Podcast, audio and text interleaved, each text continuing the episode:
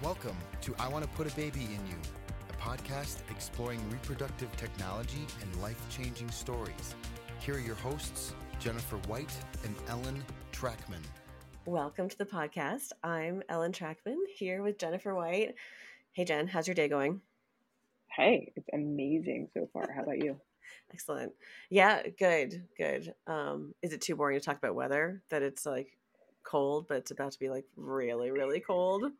It is, but the problem is like because we don't like put these out on the same day, people are gonna think you're crazy.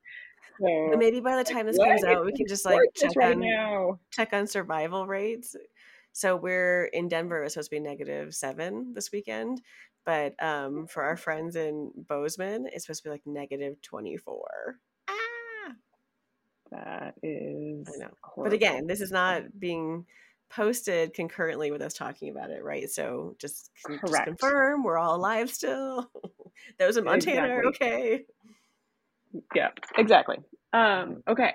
So uh, we have to talk about something else besides the weather. Oh, okay. That's Yes. Super boring.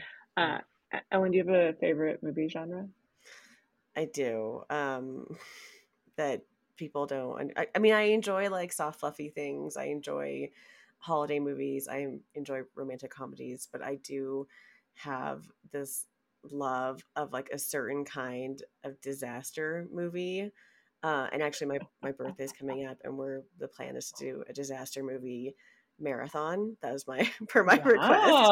And I did try to convince. I was like, "Oh, we should design our bug out bags too," which is like you know your survival bag. That you, but they thought that was me Yeah. being too crazy and going too far. So they agreed to the marathon. It's your birthday. There is no the too far. design of bug out bags. Um, but yeah, no, like day after tomorrow, I would say is like one of the best ones. 2012, um, San Andreas, all all really good disaster I films. that have I never enjoy. watched a single one of those. I I might feel like I'm preparing for the future, but I'll definitely be taken out first.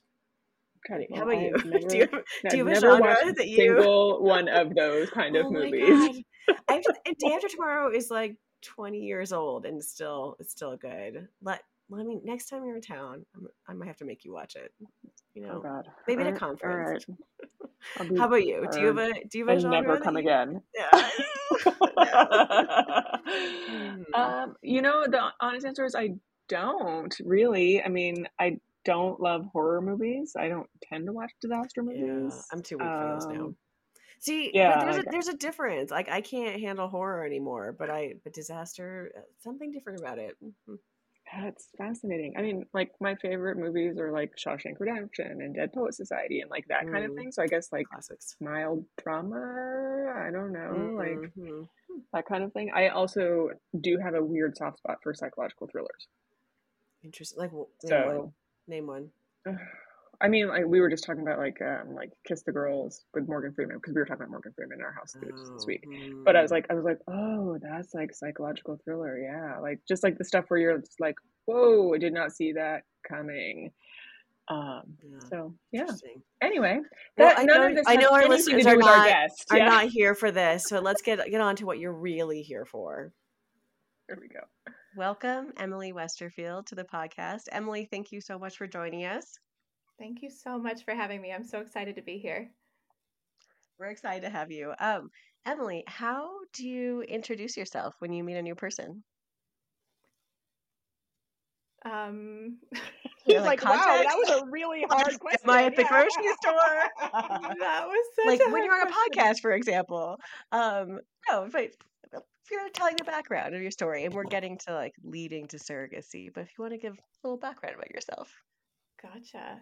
Um, so if I'm introducing myself to a random stranger at the grocery store, um, I typically tell them my name and I, I usually reference like my last name because I'm not from this town. So I live in a small town called Celina, Ohio.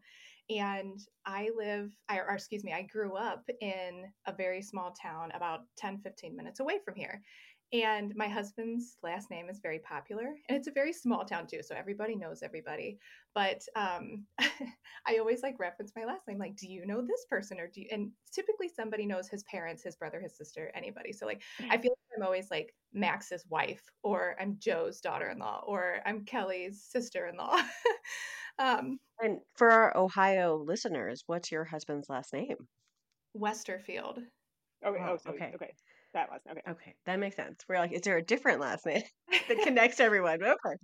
No, and I think too, like just because their family is so big, um, and on both sides, both his mother and his father's side, which his mom is actually from the same town that I'm from, um, and it's it's just funny because everybody knows everybody here. So if they don't know me from the town that I'm from, I always just reference somebody in his family, and they pick up. They're like, "Oh my gosh, what a small world." Um, so I, I guess to just like tell people who I am, like when I start to talk about what I do, I my face probably just lights up because I love so much about what I do because not only do I get to help build families, but I also get to outside of just being a, a surrogate and caring for people myself, I also get to facilitate journeys for other people that I can't carry for. So I talk a little bit about myself and my career and how I kind of built from where I started to where I am now. And um, I go into everything pregnancy related and I go into everything related to the surrogacy process. And then you can just see people like, you can see the wheels spinning in their head. Or That's you what I was wondering. What do their faces look like when yours light up? Are they confused? Like, I what? mean- what? perplexion. Is that a word? Perplexion? Sure. We'll make Just- it. We'll I accept like it. it. just i mean yeah it's it's either confusion or oh my god you're amazing or it's like uh, how could you do that it's one of the three And I mean, i think even being in like such a small town community um sometimes i will get more of the oh how could you do that and i smile and uh, yeah just because people uh, number one they're uneducated um, but number two they don't understand the process so right. Right. if I have the if I have the opportunity to educate, I absolutely do. But you know, sometimes the conversation ends right there. I I will say they- like sometimes people ask me what I do and I tell them and then they're like, "Oh," and you could just see them like inch away slowly. It's like they're inching towards the door. yeah. Like, hey, I gotta go check out my groceries now. See ya. so what brought you into just the fertility sphere? Brought you towards surrogacy? What kind of what what was your first lead in? Yeah. Um, I would say in the very, very beginning, my very first pregnancy ever ended in a miscarriage, unfortunately. Um, now, number one, I was not with my husband at the time. It was not a planned pregnancy. And believe it or not, and I, when I actually share this story, not a ton of people know this about me, but some do. Everybody's going to know now. And now everybody's gonna Uh, know. exactly. Um, so I actually got pregnant by somebody else, and I remember, I think I was 20, 22 or 23 at the time. So old enough. Um, you know, I wasn't 16, um, but I I definitely wasn't in a relationship with this person, and I found out that I was pregnant. And I remember going to tell my parents, and just the utter like fear and horror that I had to like share this news that like, oh my god, I'm in so much trouble. Um, and so I remember telling them, and they immediately were like, get an abortion, go take Oh, care wow. of it. You know, go. y- This Wow. is not wow. this is not what we're doing. And it's completely against what I wanted to do. I remember standing there in my living room. I was crying. My parents were across the room. You know, I'm at the furthest place from being trying to be near them, and my sister was on the other side of the. Um, Oh, this was a whole ca- family affair, huh? Wow.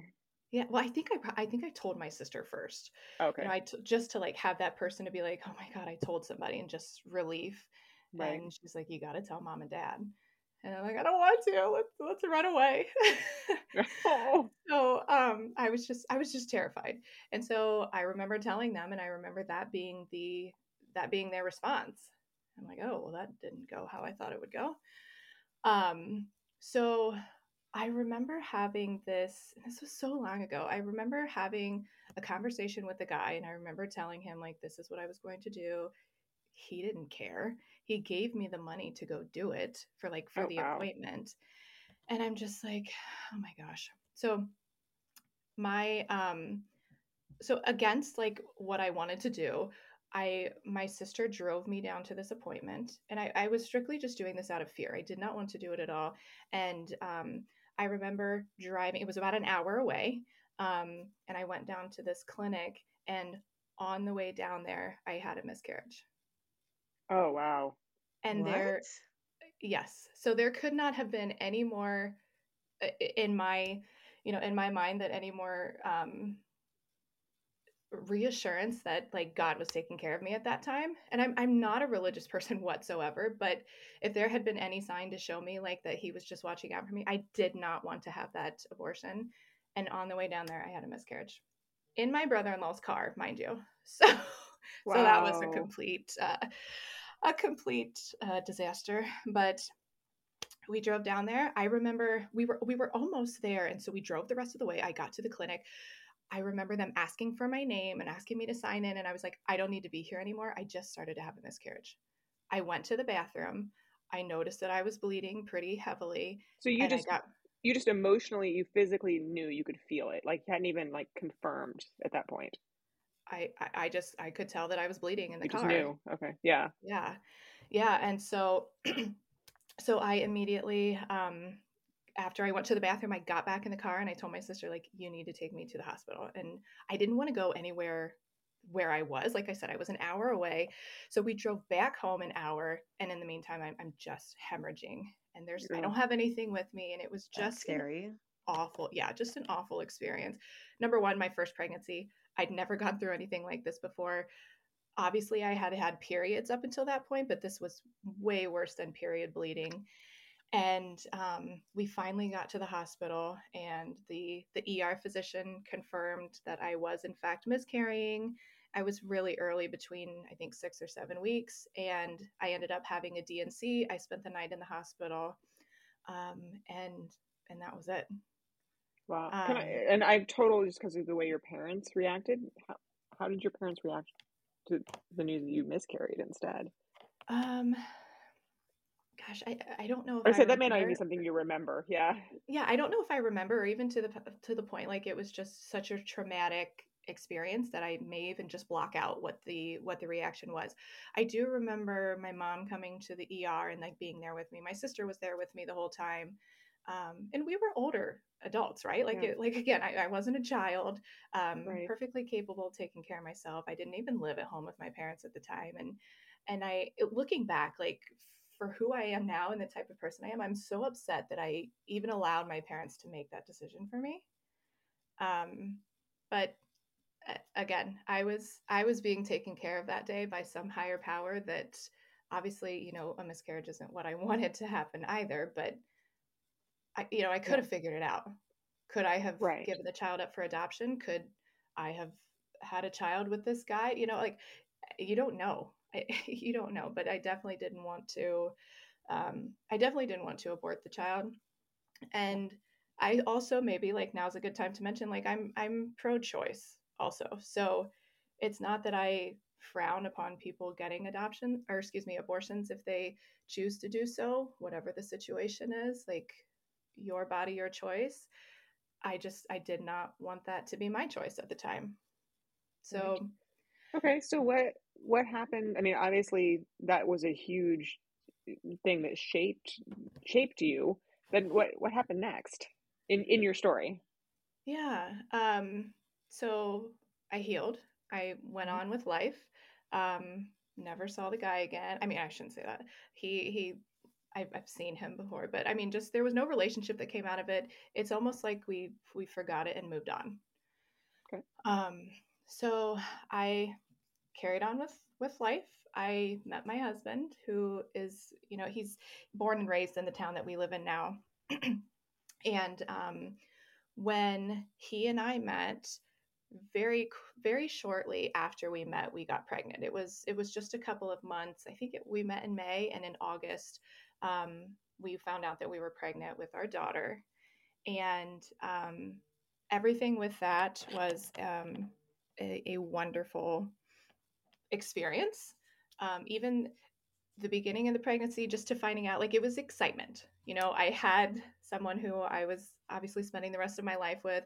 The whole the whole concept behind just finding out I was pregnant and then you know going into different appointments like that was it was exciting and it was fun and you know we were having our first child it was it was great complete different reaction from my parents um, Right. and and also my my sister found out um, she was one of the first people that I told again that I was pregnant, and she on the same day told me that she was pregnant. So our daughters are actually Aw. they were born just within a few days of each other, which was really cool. Oh, was Yeah. it her first also? It was her second. So Okay. she has two children, and her oldest one um, is, I believe, he's fourteen. Um, yeah, and and her daughter is twelve, and so my oldest is twelve, and she just has the two kids, and then um, I have three kids, which you'll hear about shortly. But Yeah, yeah. um, yeah, just a whole different, uh, a whole different experience. It was all happy thoughts and all, you know, all things were good.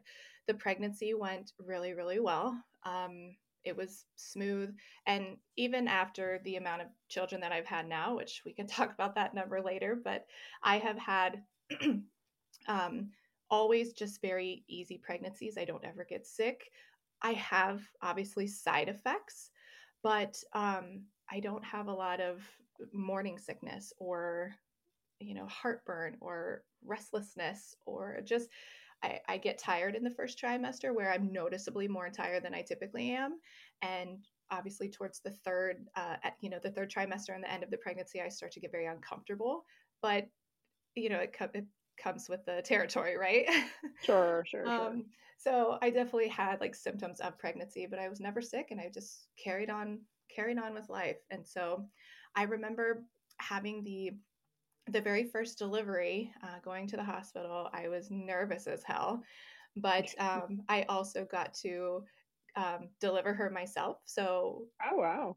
fully Kourtney Kardashian pulled her out, got to do the whole thing Love it was just one of the best experiences ever. And so right after that, I'm like, I got to do this again. Like it was almost like all these endorphins and all this, just like this rush of It's the empoweredness. Yeah. Yes, and like, look what I just did. Like, how badass is that? Um. So yeah. So we had our daughter, and her name is McKenna, and she will be 13 in April. Um. So Uh, that was Good luck. Good luck. Obviously, thank you. You know, she's she's just in like this this very preteen phase where I I told I told Max the other day I said I feel like I don't even see her anymore. She's with her friends all the time and she's very active. She's in three sports.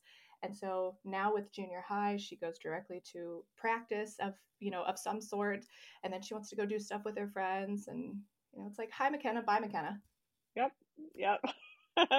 they come back eventually. It's fine. So A little bit of attitude in between there and then it's like Exactly. Exactly. All right. Okay. My, so my oldest is baby- 13 oh, right yeah. now as well. And she, I love her. that- She's amazing. That's why I say There's, Ellen, there's a little Also, Ellen, teenagey good luck. stuff. but- Yeah. Yeah. Teenagers are again. They come back eventually. It's fine. So. Yeah. okay. So baby one, you felt really empowered. Then. Then, next pregnancy, another miscarriage. Oh no. Yeah. So, this was actually at a time um, where Max and I had decided that we wanted to try and um, and have another baby. we were rocking parenthood, right? We never fought. We got all the sleep. um, can you sense sarcasm through these? Through these um but no i mean we just mckenna actually and you know to to say the least of of her like even just raising her from a baby she was colicky. She was out of the three children she was the worst baby. And so why we wanted to jump in so soon you know in hindsight now it's like oh you know we we had no clue what we were getting ourselves into Because you rocked the um, delivery because it was awesome and you felt empowered, right? Like. exactly exactly so um so yeah so we decided to start trying again and I, a couple tries and and we got pregnant again um so we were i took some home pregnancy test and then verified it with the doctor and then I, I think this one was a little bit further than the first one um, i was maybe closer to nine weeks and i started bleeding again and i'm like oh my gosh just just utter disappointment because you know max and i had been trying to um you know to to have another child and eh, not to sound, I mean, cruel in in any way, but this one was was planned and we wanted it, uh, as opposed to the first one where it was so unexpected and I hadn't planned for it. And um, not that I couldn't have figured it out, but it wasn't something that I was trying for at the time. So this one just had like so much more pain uh, that came with it, and um, we had already told people like when when I started taking pregnancy tests at home, like I'm pregnant, like, and so then to have to untell people is just that's hard. very hard. Um, and I remember specifically Max's mom taking it really hard. Um, and I don't know if any of her other kids, I, I, guess I never asked if any of her other kids had ever experienced any type of um, loss in pregnancy, but I know it was very hard for her. And I remember Max and I, we sat on our living room floor, like in front of the couch, and just like, just cried together. We just held, held each other, sat next to each other, and cried together. Mm-hmm. Um, and it was it was hard for both of us. It was very um, a very emotional time and just very very painful and you know and we've got this beautiful little girl that we're so happy to um, to have but we really wanted to give her to give her some siblings and I, I don't even know if i ever told max at the time or even i mean i know he knows now because this is all part of my story but i had gone from my first pregnancy being a miscarriage to then having um, our daughter and having a good pregnancy. And then I had another miscarriage.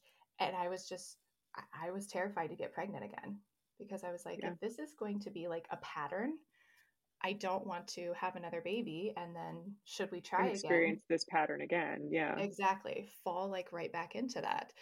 Um, so we kind of chilled out um, just for a little while. And so there's a, and I say chill out, but there's only a two year difference between McKenna and Jack, who is our who's our firstborn son. Um, so we eventually then um, we did successfully have a, um, a, a successful pregnancy, and Jack was born in March two years later.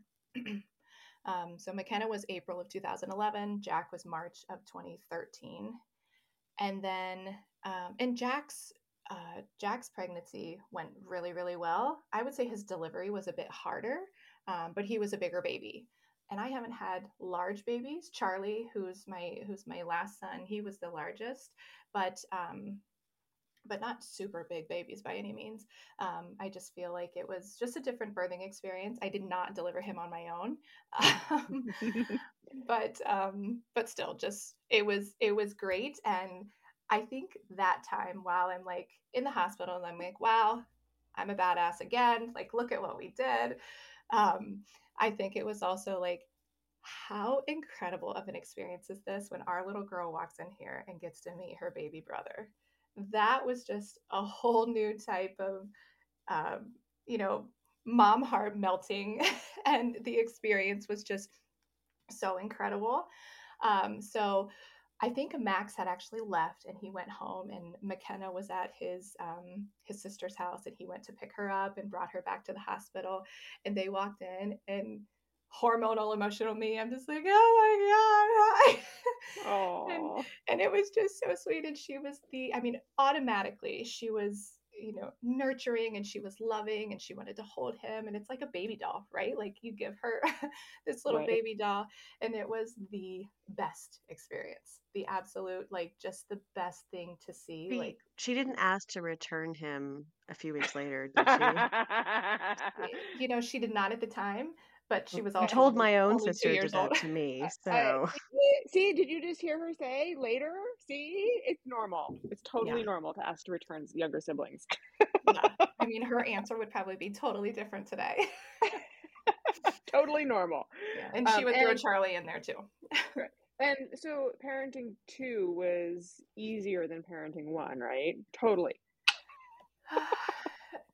yeah, I mean, we had to obviously go to man to man defense at that point, and we we were a team.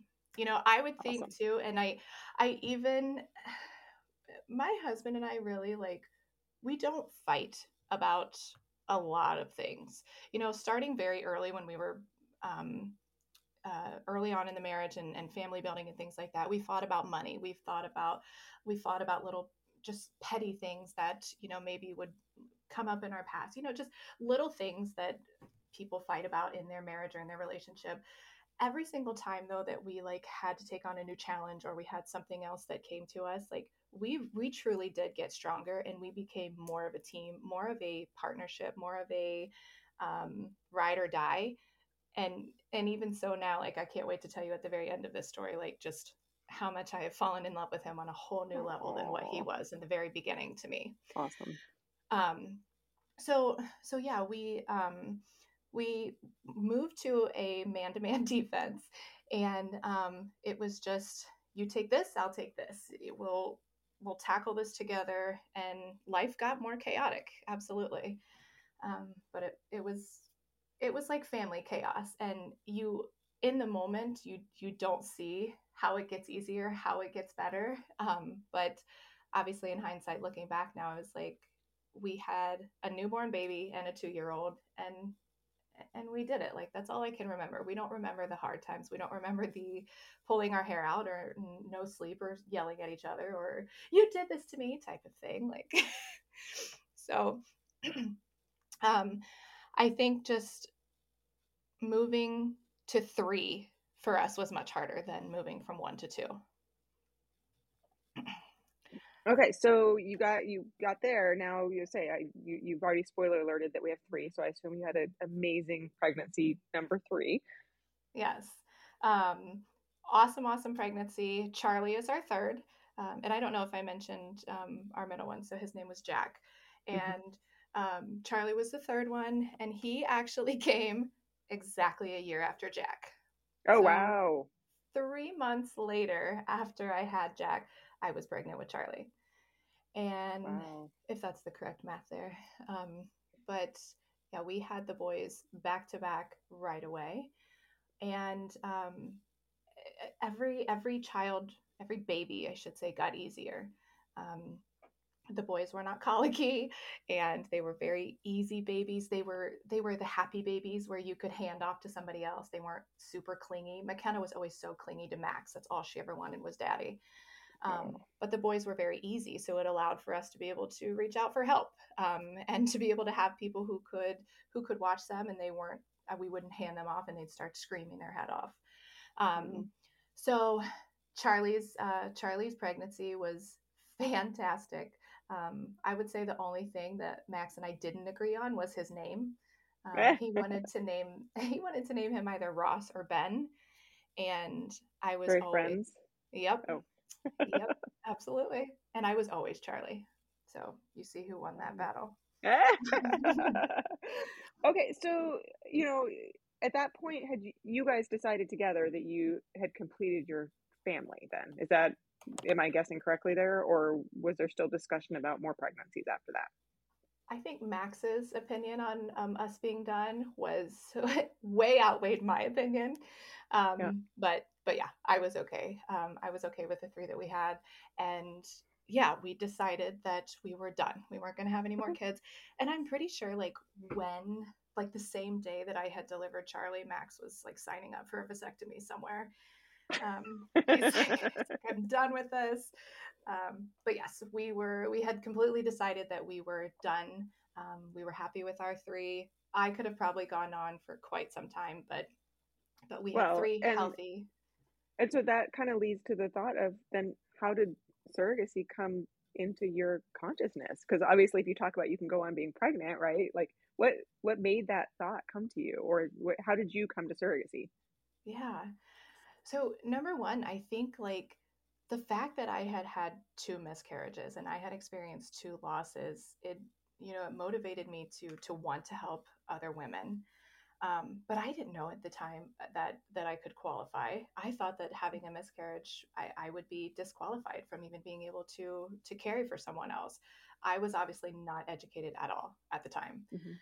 Um, so I was doing a lot of research online, and in between McKenna and Jack, um, we had a cousin on Max's side that struggled a lot with um, with infertility and just with um, she actually suffered from secondary infertility, where they were able to have a son, natural conception, no problem. She had a wonderful pregnancy, and then for ten years they tried and had, I think, Wow. six miscarriages. Oh, wow. Um, and she was she was able to get pregnant. She just could not sustain that pregnancy. And so she she also was sharing the fact that they they were pregnant. They were so excited about the news, and then she would have to untell. Right. She'd have to undo it again. Yeah. Yeah, yeah. And I think towards like, you know, after there was a couple that happened, they just didn't tell anybody anymore. um, it was just too hard.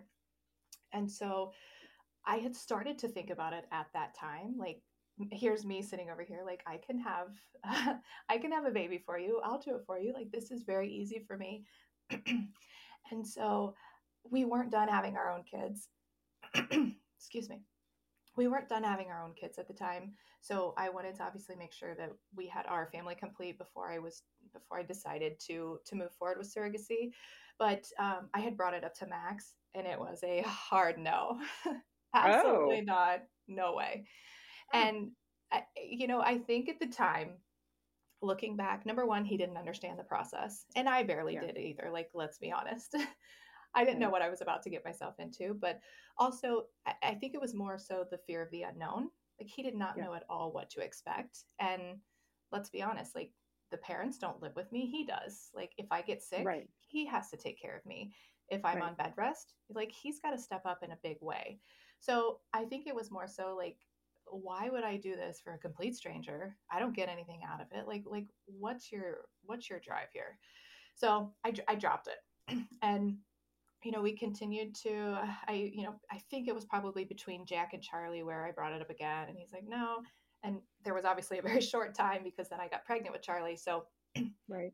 afterwards, I said again, I would really love to talk to you about surrogacy. And so he, I mean, very respectfully sat down with me. I remember sitting at the kitchen table and I was like, here's all the research that I've done. Here's what I believe to understand is, is the process.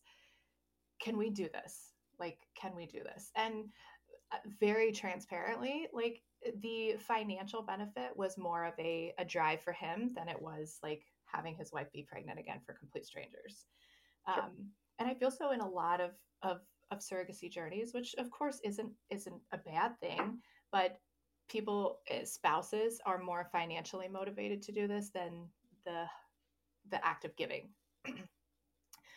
um, so we had the conversation and and I don't know if I just if I got him on a good night or if he was just sick of me nagging or finally he said, you know, all right, we can do this. so um I had actually this, you know, completely catapulted my entire career into the world of surrogacy. Um, so what I did was then I went online and I had when I was doing research, I had come across several different support groups.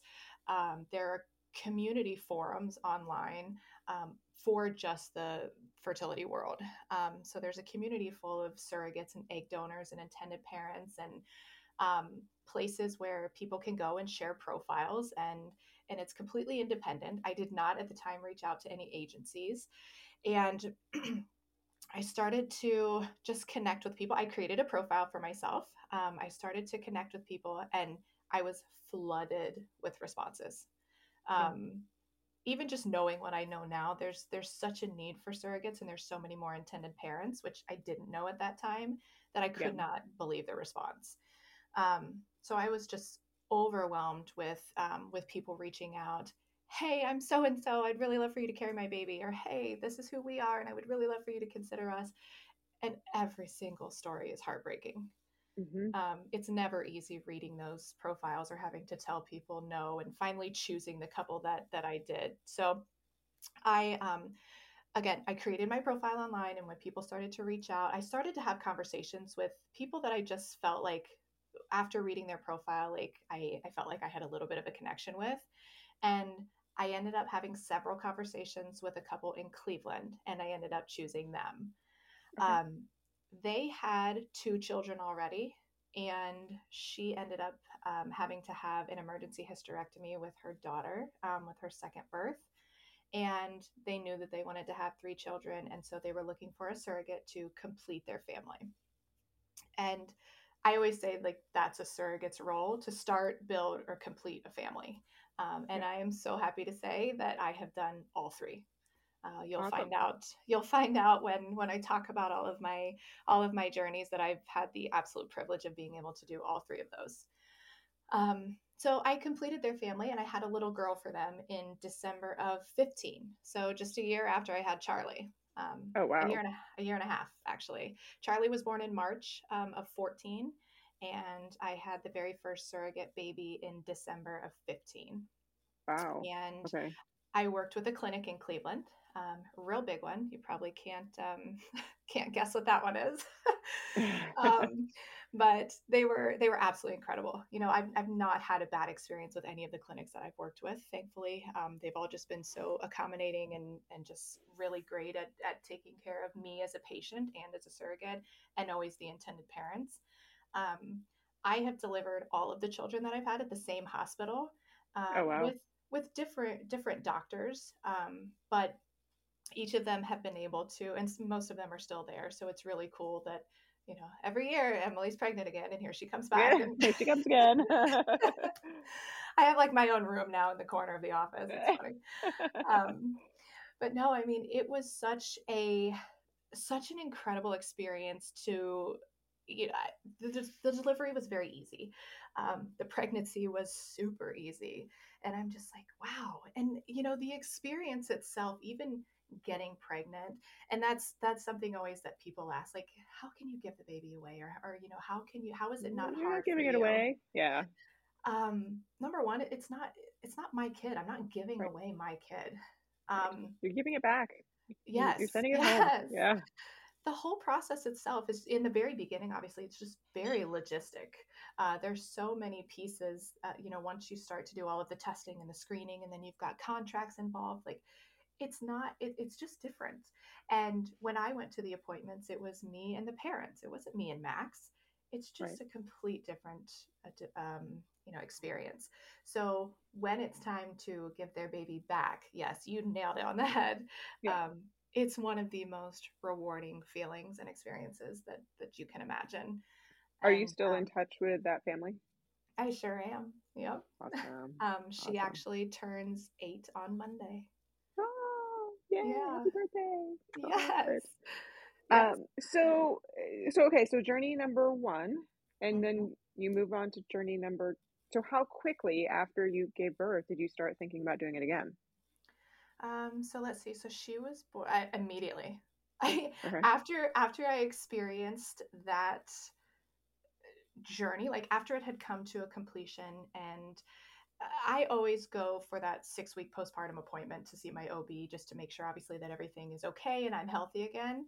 Mhm. And I'm like, I, I want to do this again. It was almost addicting to me at that point. hmm It, like just that feeling of being able to go through the whole process and then be able to to watch these parents, you know, get their child at the end of this whole thing. It's just Yeah. you you you forget about all the logistics. You forget about all of the months and months of testing and waiting around and attorneys and contracts and money and everything Ugh, involved. and say it, say it loudly for those in the back. Ugh, attorneys. Ugh. Attorneys. uh, Which one of you an attorney?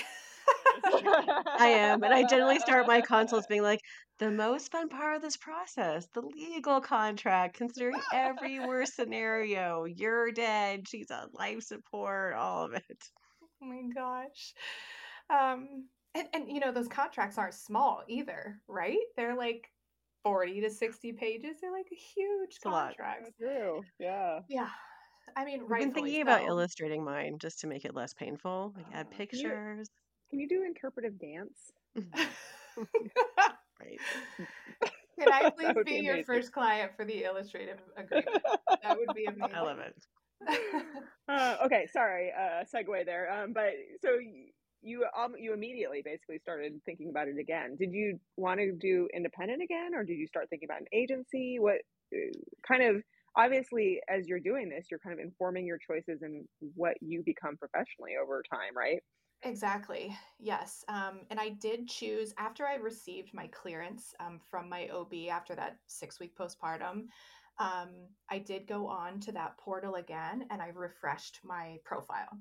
um, just to see if there were other families out there. And again, just overwhelmed, maybe this time even more so than the first time, because Mhm. now I'm an experienced surrogate. Right. And I feel like sometimes there's parents who really want to have the um, the experience of working with somebody who's done this before. Yep. You understand that number one, I know what to expect. Number two, my body handled the the hormones and the medications well, and that I was able to successfully become pregnant through the IVF um, procedure. And Right.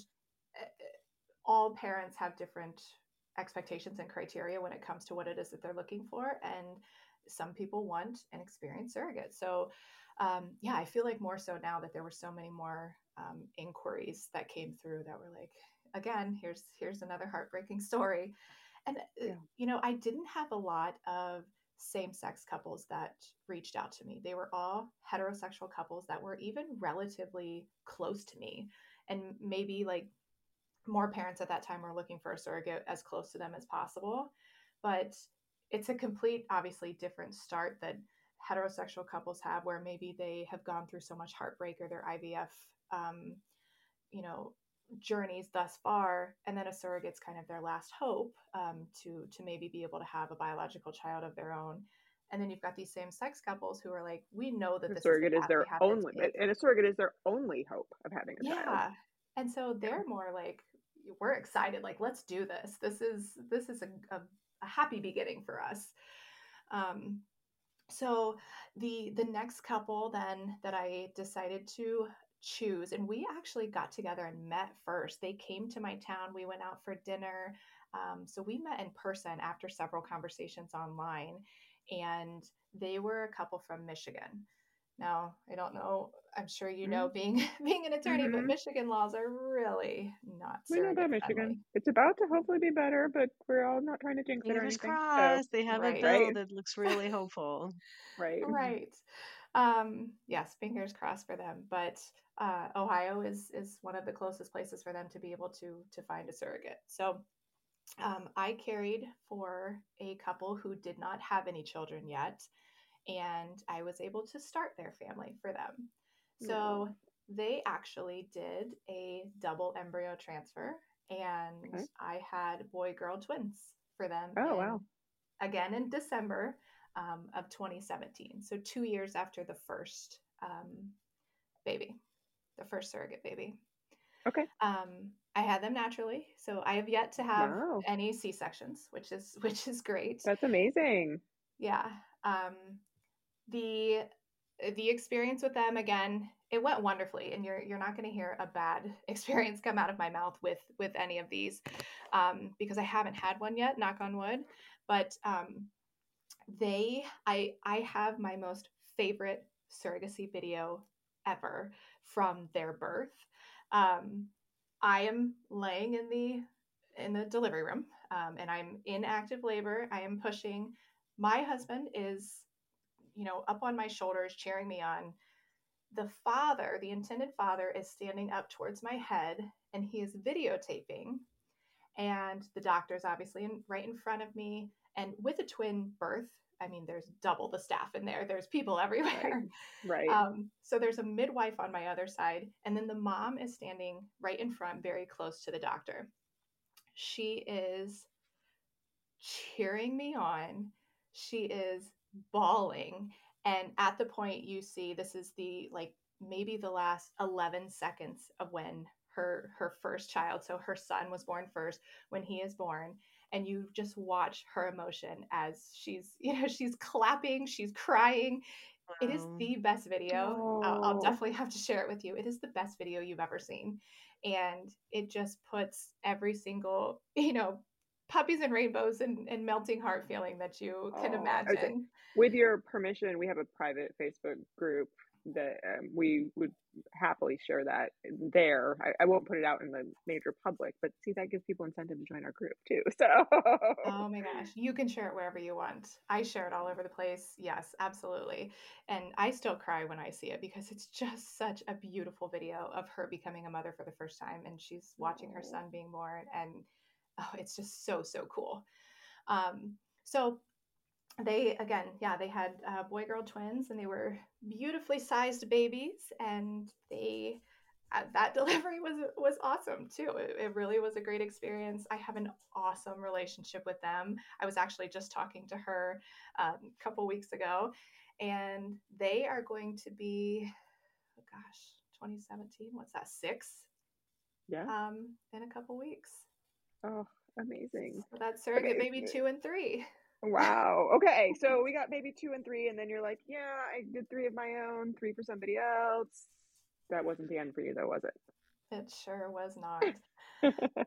you know, and and this caused this next journey. In the very beginning, there was some friction between the mm-hmm. intended parents that I had just carried for, that I just had the twins for, and this new couple because they were friends. I, I okay. they previous friends. I mean, not that they don't get along now; they're not maybe as close, but um, the next couple found out about me through this first couple that I had carried the twins for.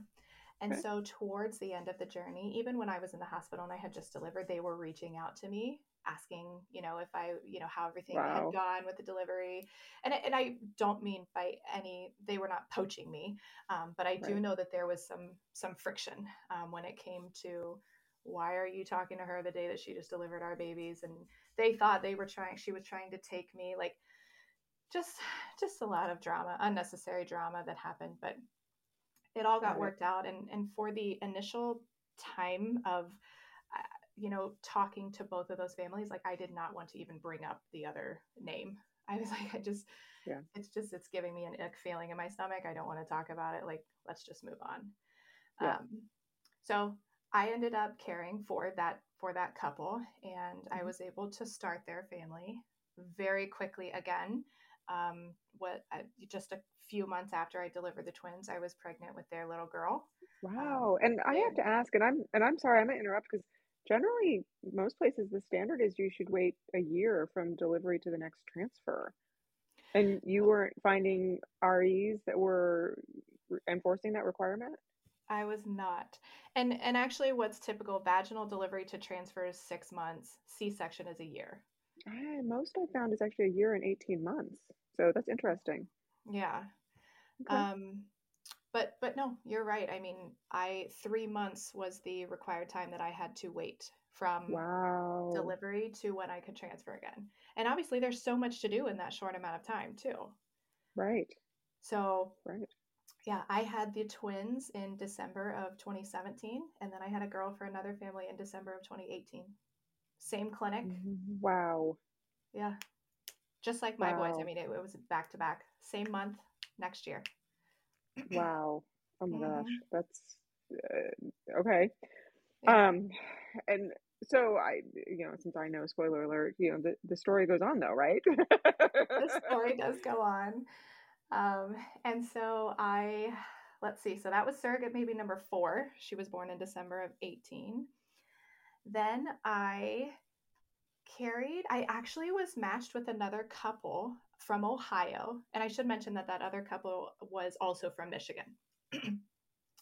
um, I then matched with a different couple from so Ohio. You said was matched. Did you move to an agency or did you, or you mean you self matched through continue going independently? Uh, yes, sorry. I, okay. That's I okay. independently was matched with them. Okay. Okay. We matched ourselves. okay. No, I just wanted to make sure because I didn't know if you had, again, whether you use agency or independent. Sometimes people are curious about that. Sure, sure and I have done both. yeah.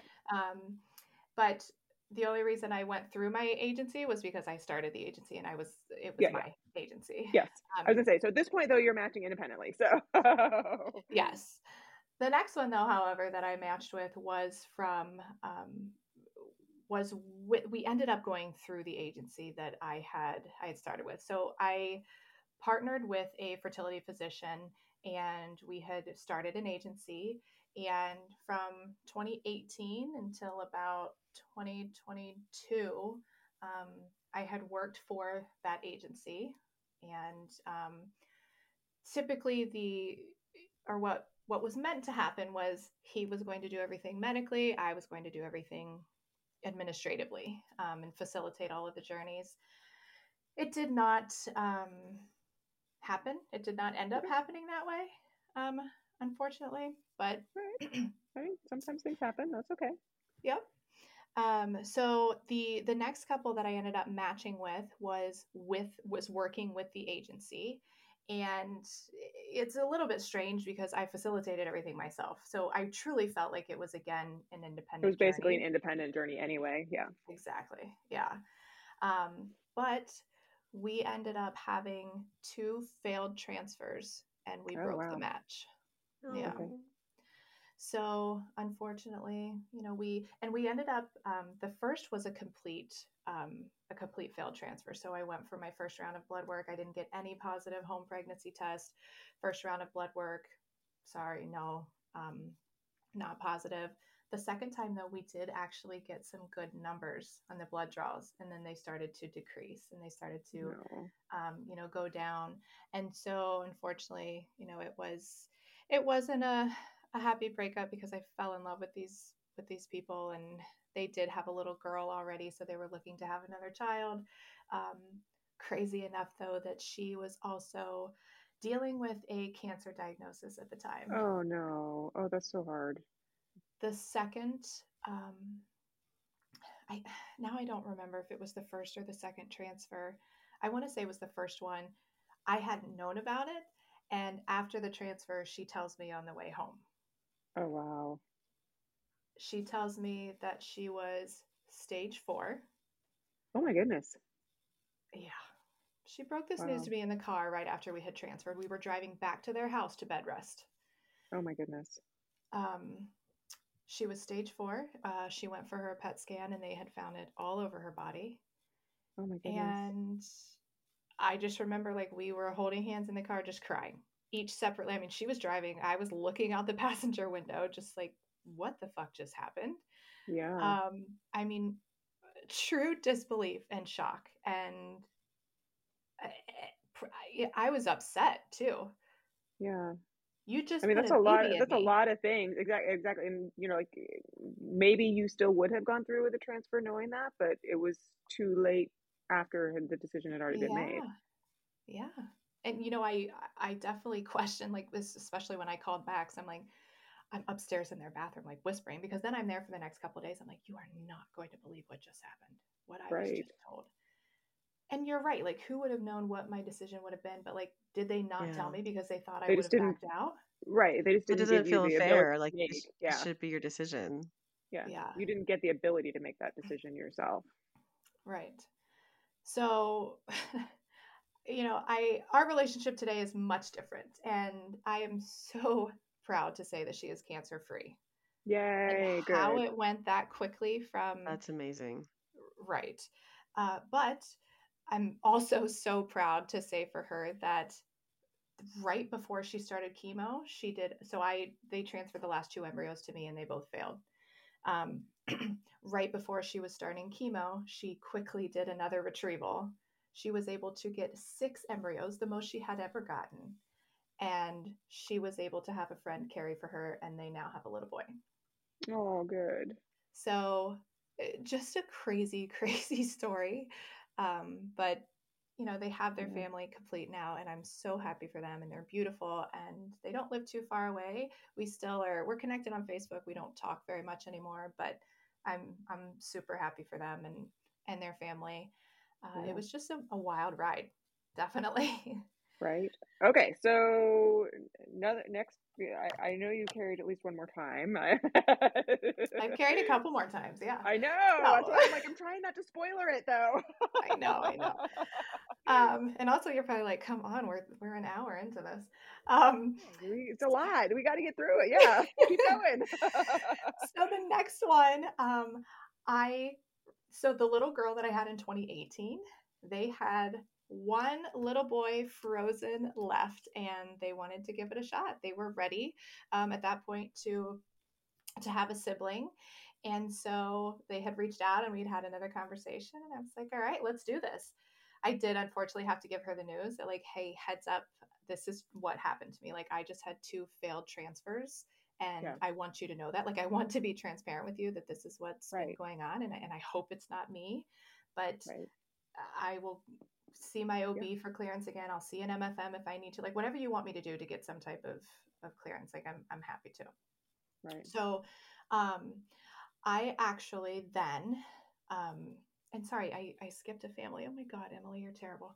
Um, I matched again with the couple that I had the twins for. Uh, Okay. The very first set of twins. Um, I had, we had another conversation and they said they were ready to to build their family. the story is going to be very similar for the next one. Um, so we ended up having, we did a single embryo transfer this time and I got pregnant. Everything was going great. Um, we made it, uh, I want to say, I, I forget what like month it was when we were like getting getting together to start to do one of the the next like doctor's appointments and i remember telling them that we were going to meet and and we were going to get it was a scan um, and we were going to meet early in the next morning. I remember talking to them earlier that day and max and i had planned a dinner party at the house and we had some friends over and we just grilled some steaks and sat out on the back patio and had a great dinner. They had left and it was maybe 8.30 or 9 o'clock and max and i were cleaning up and doing the dishes and i start hemorrhaging in my kitchen. Oh no. And um, I, I immediately just like i stopped dead in my tracks and i was like oh my god. At this point in my you know number of times carrying i don't freak out so much about blood. Um, i know that it can happen in pregnancies more so with with ivf pregnancies. So i was trying not to freak out i went to the bathroom i did notice obviously that i had some in my underwear or on like my my panty liner that i had i immediately went downstairs in my bedroom i put my feet up i got a glass of water and i called my ob Yeah. that's another great thing about being in a small town is that I obviously have I'm, You I the phone number to the OB. right? Yeah. yes. Um, so I I also have a Doppler at home, so I immediately went to go check for fetal heart tones, and everything was okay. So I wasn't panicking at this point. Um, but I stood up. I went to go upstairs. This is maybe an hour later, and I'm still I'm still bleeding heavily. Yeah. And I'm like, okay. So I drove myself to the ER that evening. um, despite my you know my better judgment but um, i made it to the er and i remember having such a terrible male nurse or male technician that was that was taking care of me. And he's telling me that um, that i'm having a miscarriage. And I, I just i did not believe him. There was still a heartbeat. Uh, you know everything i was like i just i just didn't believe him. I was like I, you're a guy just get out of here please. I don't i was so upset at this point. I'm like just leave.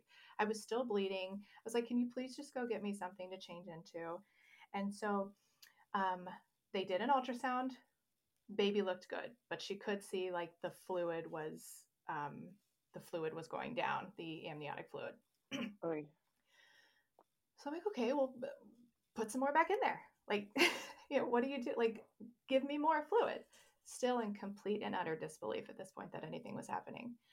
Um, and I still like I hadn't seen my OB yet. Like that's I wanted her to come in. I wanted her to reassure me like everything is okay. For the next several hours, baby was fine, heartbeat was fine, baby was moving, and And you had event- called the parents and told them you were at the ER and stuff like that, right? Absolutely. Yes. I I probably called them like when I was laying in bed downstairs like this is what Yeah. I'm doing. I'm not freaking out right now, but yes, I absolutely kept them I with all communication everything that was happening. Yeah. Um and so they admitted me um, to to the OB floor. So I went upstairs, and I remember my my OB then telling me that my um, my sac was bulging, and and she was telling me that I was going to miscarry. Ugh. And so I'm, but I, I'm like there there's I'm looking at the baby on a scan right now, like it's moving. There's Right. there's a heartbeat. Like what are you talking about? Again, just just pure, pure disbelief that this was happening. Right. So I- think eventually she ended up talking to the parents to kind of let them know what was happening. And and I'm just sitting there in shock. I was by myself. Um, Max was at home with our kids, and I that part didn't bother me. I had been in that hospital delivery room enough. Like I knew most of the nurses staff. Like that was okay. I didn't feel like I didn't have support, but it was still just a time where like I wish somebody would have been there and right. the parents weren't there. Um, So eventually I remember her coming in and they were coming in very frequently. I want to say maybe even every 30 minutes to scan me again because they obviously knew like eventually this wasn't going to um, Yeah. going to move forward. And I remember them coming in for the final scan and there not being a heartbeat. And and it all just it it, Then it hit for real. finally hit me Yeah. because then I because then I could see it with my own eyes, and I just Yeah. got chills talking about this too. I hate this story, but then they they gave me the news like, I'm sorry, Emily, but you have to deliver this baby. Ugh. So I was 19 weeks in one day, Oh. and I had to go through a delivery by myself of a baby that was not going to come out crying. A baby that was the size of the doctor's hand. Yeah. Um, not to go into gruesome details, but the, the the baby did not come out in one piece. It was probably one of the most traumatic experiences I've ever had, and I think like I, I can't even express to you the amount of guilt that I had because my job was to protect this baby. My job was to take care of it and I had I had suffered my own miscarriages and losses, never at this at this far along in the pregnancy, but the guilt of losing someone else's child. And I know you don't need me to say this, but I'm going to say it anyway. But you know that's not your fault. I do. I I know I know that now, and it took a lot of um, um, persuading to to Yeah. to get me to that, and just like what did my body do wrong? What did I do wrong? You know, a couple days before that, one of my little side hustles and fun things I like to do is is cater like charcuterie stuff. Like, and I Mhm. helped my sister in law out, and I was on my feet all day. Like, is it my like was I did I overdo it? I, I, everything was replaying in my head. I could I couldn't even I couldn't even tell the parents after it was all said and done. Like the doctor had to. I mean, they knew what was happening, but I couldn't get on the phone with them to explain like what had just happened. Yeah. And she didn't go into all the details of obviously what happened. I think I'm probably the only one in besides like the staff that was with me that knew what was going on. But um, it took me forever to push out the baby that I had pushed Yeah. out big babies. And this one that was the size of my hand, I, I couldn't get it out. I Yeah. could not for the life of me push it out. And I just remember getting on the phone and with with the mom at the time, and there there were no words spoken. Yeah. We we cried and we said I loved you, and that was all there was. We didn't we didn't even speak until it was, you know, the next day we talked a little bit more and and God love her. She was always Emily. How are you feeling? You know, and and same with me. Like, how are you? Like, how are you? How is the dad? You know, like I just kept like that's all we did. We didn't even bring up more so like any details about the life. It's just how are you doing? What can I do for you? Um, I remember sitting in the the parking lot of the pharmacy after I was discharged um, because I did have to have a D&C after that to remove all of the tissue. So I had to have a procedure after that. I had to have a couple um, a couple blood transfusions. Um, Oh wow. and I thought I thought like that was it for me.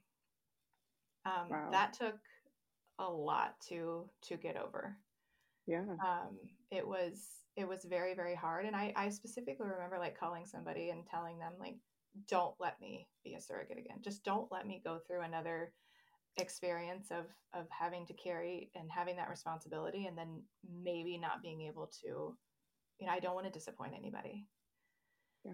Um, so it was like months and months went on, which I mean, even in hindsight, is is not a long period of time.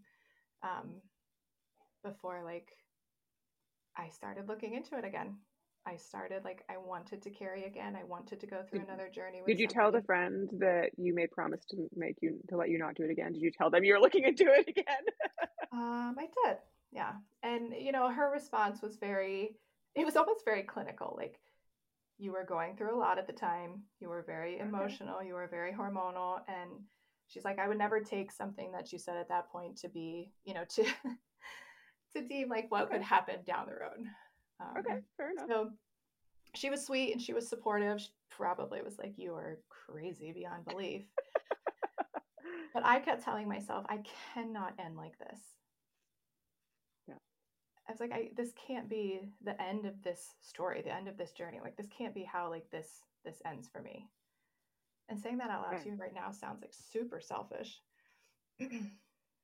um, I, I mean, I like to say about surrogates is there's such a ben, you know, blend of you know altruism and narcissism, and I don't mean narcissism in a bad way, right? Like it's altruism because you want to help somebody else, but also it, it is about the feelings that you get from it too, right? Like it, Yeah. it you want those good feelings and you want that good ending to everything. yeah. And that's what makes great surrogates, right? Because that's what you want is the happy ending at the end. Right. Right. So, um, so th- we did not obviously continue after that. They ended Yeah. up having, after I had their twins and we went through that process, they ended up having another surrogate carry two more babies for them. Oh, okay. And I believe she said she is done now. Um, but she was the one that I was just talking to a couple weeks ago. So um, their Okay. family is just absolutely beautiful, and um, I'm very, very happy for them. It just it, it didn't work out for us. So I, I started their family. I wasn't able to you know to build or complete it, but they were able to complete their family, which is which is awesome. That's awesome. That's awesome. Um, Okay, so you're continuing. I say you you're now you're aiming for your redemption and your happier ending here. Yes. And so back to what I, what I originally started to say was the the little girl that I had in 2018. Um, the the couple from Michigan had reached out and they were ready. They had one frozen embryo left, and they felt like it was time to to give her a sibling. And so they just had this one shot too. They were like, "We're not going to create more embryos after this. So if you're willing to try with us one time, um, you know we'd be ever so grateful let's let's give this a shot and and by golly we had a successful transfer and that little guy decided to make himself a brother so Oh, embryo splits and i carried Oh. identical twin boys oh well Yeah. then. Not just a brother, two brothers, huh? so um so yeah it was it was a successful um a successful procedure and then when we went to go find out on the first ultrasound i remember the dad his exact reaction was uh i only ordered one and i think just pure shock all around from everybody right. wow. but but yeah i mean with a with a twin pregnancy there's so many more appointments and Yeah. with the types of twins that i was carrying um, we had to go see an mfm specialist just to make sure because they were sharing um, the same sac Yep. so much more high risk uh, but they were um, i ended up being induced so i went full term and they ended up Wow. inducing me and they were born in september of 22 so identical twin boys and I was able to start, build, and complete that family. All three of their kids I had. That's was awesome. amazing. That's amazing. Okay, so is that the end of your surrogacy carrying journey? It's not. okay. That's I a happy almost got it. ending. That's such I a good know. one. I know, I know, I know. But I'm almost done, I promise. Um, more. so, yeah, so I had them in September of 2022, and I did take a little bit of a break because at this point, like, I'm getting older and I'm much more active with the kids, and they're, you know, they're all in sports, and so we're doing a bunch of different things. I wanted to take a little bit of time off. Um, and so I had actually received a phone call from a nurse practitioner that works in my OB office. And she's like, Hey, Emily, I have this couple that is best friends with my daughter, and they're really struggling with their fertility. They've talked to a couple different surrogates, neither of them have cleared. Can you please just talk to them? Can you please just kind of let them know, provide them any resources, you know, do anything that you can? And I was like, Of course, absolutely. Like, I do this all the time. Um, I'm, I'm more than happy to. So we had a conversation, and it was kind of like a little bit of just small talk in the beginning because it was such a small world that I had went to high school with with one of their best friends who was also the daughter of the the nurse practitioner, et cetera. Um, so they started to share a little bit about their story, and they live in North Carolina. And they were talking to me a little bit about their process so far. And they were just like, here's a couple of surrogates that we've talked to. We've actually had them go in for screening and they always had like a couple different criteria, which typically like you wouldn't be cleared for surrogacy. One of them ended up getting pregnant on her own. Um, the next one, there was she had some complications in the past that you know the doctor said, well, hey, I can kind of look at her history and see. And there were just some issues with a couple of surrogates that they had tried to move forward with and just kept getting like the bad news, like, hey, I don't think she's going to be a good carrier for you. Yeah. Um, we talked on the phone for a very long time and I just fell in love with them. You know, it's it's so hard to like listen to all these stories and just be like, I'll do it. so exactly as I say, I I've been broken since I had my own child, and I talk to parents all the time, and I'm like, I want to carry for you, and I'm broken, so. oh. So yeah, it's it's just so hard to be like, you know, to to want to help and i feel like too like that's why i do what i do because i can't carry for everybody. So it still gives me this amazing like feeling of being able to help them through their journeys without actually being their surrogate. Um so eventually towards the end of that conversation that's exactly what i was, I was like if you'll have me i would love to do this. I will happily do this for you so they actually ended up sending their embryos to a clinic like local to me. Oh, and okay. um, we did uh, our first embryo transfer. We did a single embryo transfer. They had three frozen uh, girl embryos. We transferred the first one and we had outrageous numbers. Like I was positive that, that the embryo had split just based on what my numbers were, which I should know better at this point, like not to believe anything that those numbers aren't. they have nothing right. to do with, with how many's in there, just a strong baby. Um, and uh, we had a, a, wonderful process. I, I went through the you know the initial stages of being with the fertility clinic. I was released to my OB, and so I had a little girl for them in December of 2022. Yeah, just last year. Um, and so that was um, that was the last of of, of a surrogate baby. That was the end of your carrying journey in the surrogacy world, right? uh, except for the fact that um, they decided that they wanted to have more babies. So I am oh. currently pregnant with a little sibling for the girl that I. Oh my goodness! oh, congratulations! That's amazing. Thank you very oh, much. Oh wow! Okay, so we we will have to get a TBD on that one, right? Because that's a that's an ongoing part of your story. Absolutely.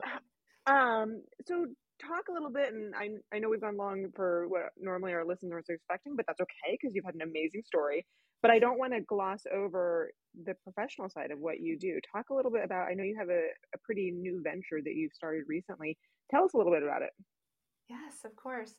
So, eh, like I said just a minute ago, like I really feel like obviously I can't carry for everybody, so I would still love to be able to help in some way. And I really feel like professionally, um, with the the agency that I have, I'm able to do that.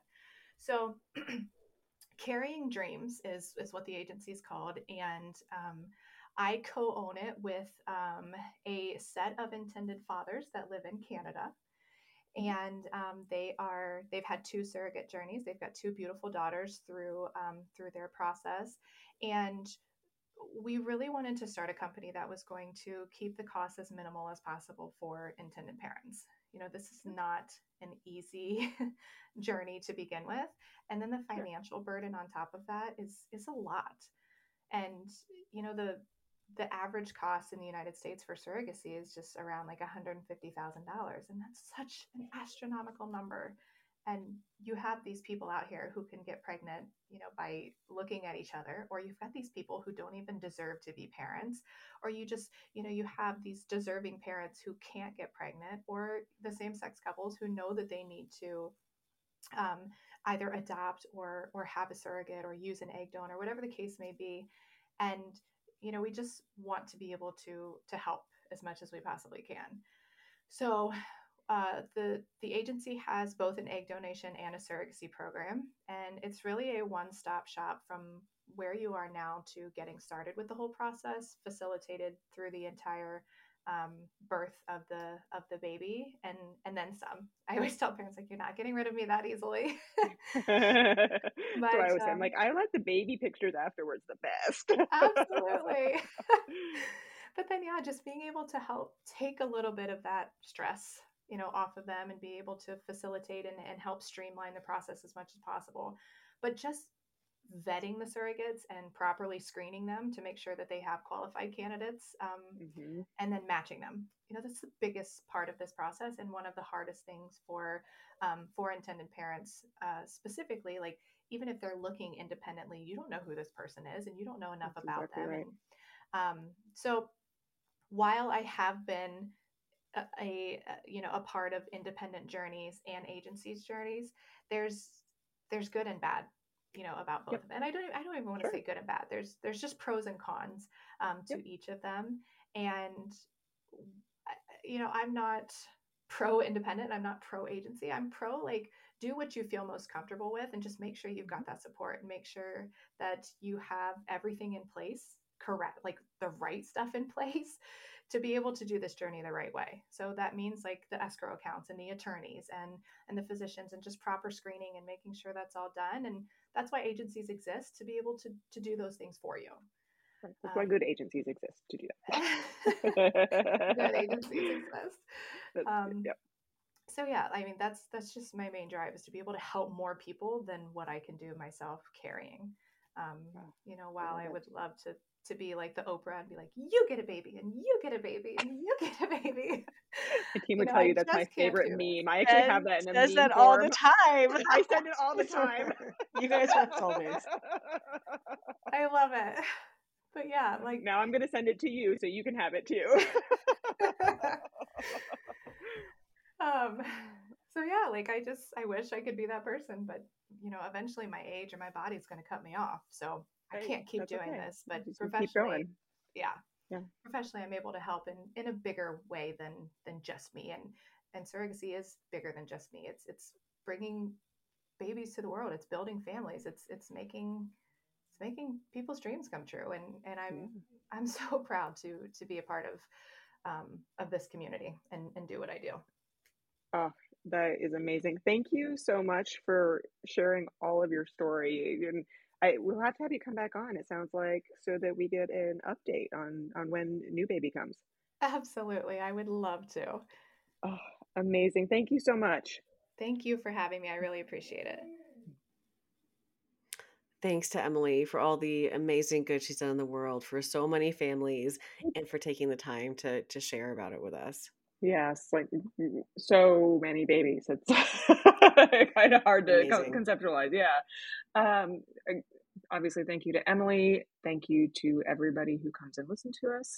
Um, I've jumped ahead of myself. Thank you to all of you for reaching out to our hotline and giving us a call at 303 997 1903. We also love when y'all leave us little like the iTunes stars and things like that and engage with us on our Facebook uh, group and page. Um, so, again, thank you to all of you for listening. Thank you to our team, to Melissa, to Tyler, and of course to Amanda. Thank you.